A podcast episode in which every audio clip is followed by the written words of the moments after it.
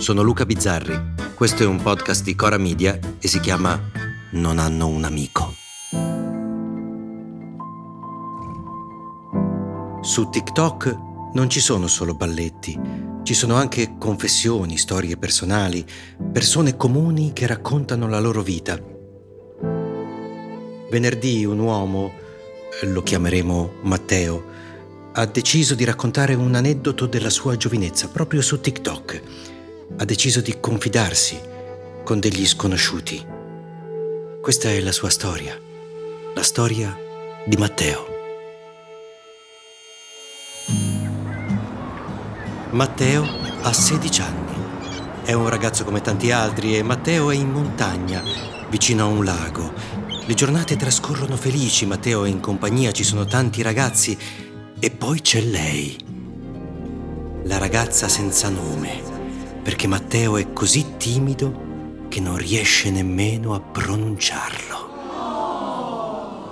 Io quando avevo 16 anni ero in montagna, su un lago.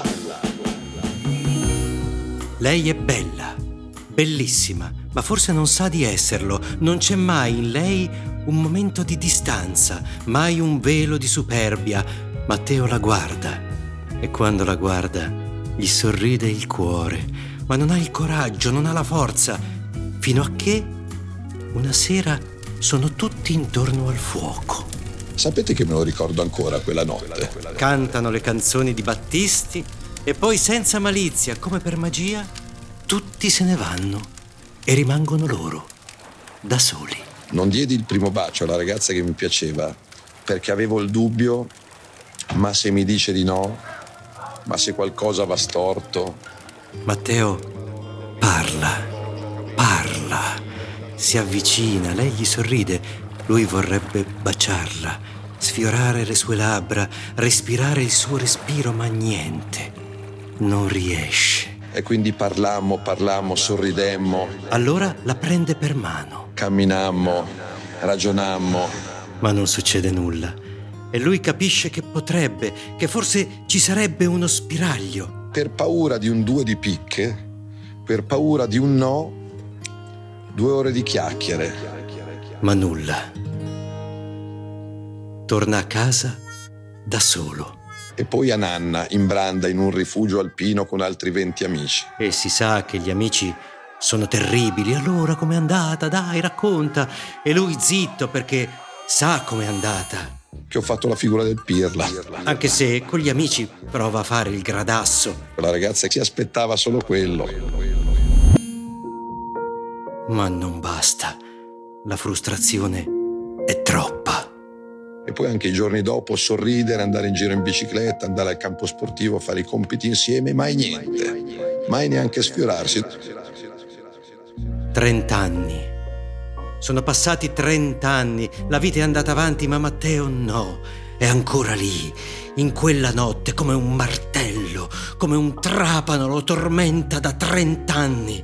Sapete che ci torno ancora, con le memorie sono passati più di trent'anni. Non è servito il successo, neppure la nuova compagna è riuscita a riempire il suo cuore. Lui è ancora lì. Io quando avevo 16 anni non diedi il primo bacio ero in montagna, su un lago. Non diedi il primo bacio alla ragazza che mi piaceva. Ora Matteo passa le sue notti a raccontare questa storia a chiunque incontri, come un vagabondo che ha perso ogni speranza nell'amore e la gente è cattiva, lo prende in giro, gli mette addosso dei ridicoli cappellini e lo sfotte. Tutto per non aver osato, anche perché doveva osare. E poi scoprì dopo che quel primo bacio sarebbe stato anche gradito. Eh, però col senno del poi... È solo ora Matteo. Ma lei, la ragazza senza nome, che fine ha fatto?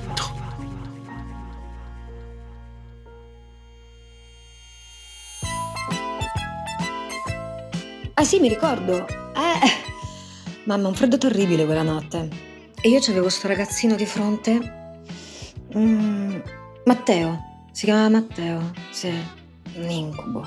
Un incubo, era un ammasso di brufoli e testosterone andato a male, mi guardava con una faccia, una tinca.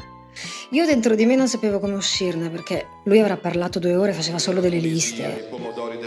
Eh, eh sì, liste di cose, tipo mi piace il pallone, il mare, gli amici, liste, liste. Poi mi ha portato a passeggio, un imbarazzo. Ma anche i giorni dopo, a un certo punto gli volevo dire: Guarda, ti do un bacio sulla guancia, basta che finisca sto supplizio. Un caga sotto, un caga sotto, ti dico. Ma grazie a Dio poi è sparito. Chissà che fine ha fatto.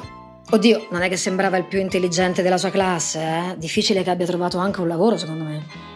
Un lavoro vero, intendo. A domani.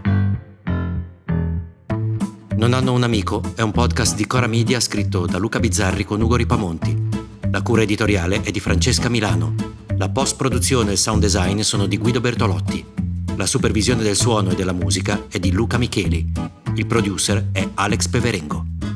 Un grazie speciale a Lisa Galantini nella parte della ragazza senza nome, perché non l'ho pagata, quindi almeno ringraziarla. Le fonti degli inserti audio sono indicate nella sinossi.